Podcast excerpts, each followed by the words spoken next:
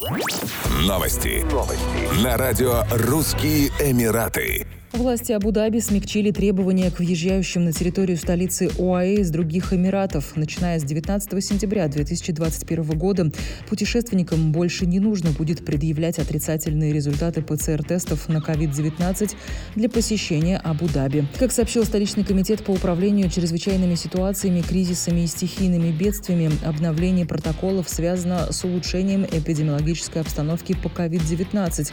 Так уровень выявленных заражений снизился снизился до 0,2% от общего числа тестов.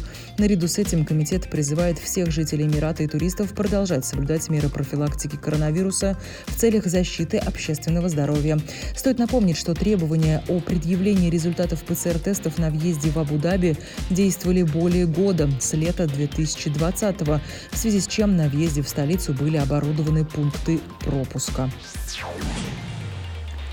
Авиакомпания Emirates наймет 3000 новых бортпроводников в течение ближайших шести месяцев в ответ на ослабление ограничений на полеты на ключевых рынках.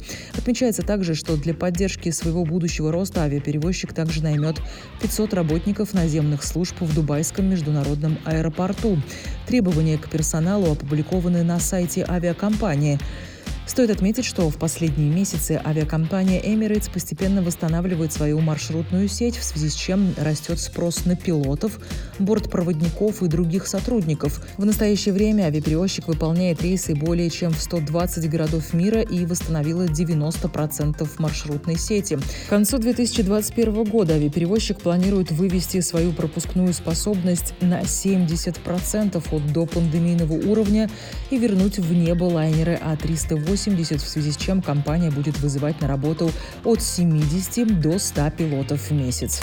Еще больше новостей читайте на сайте RussianEmirates.com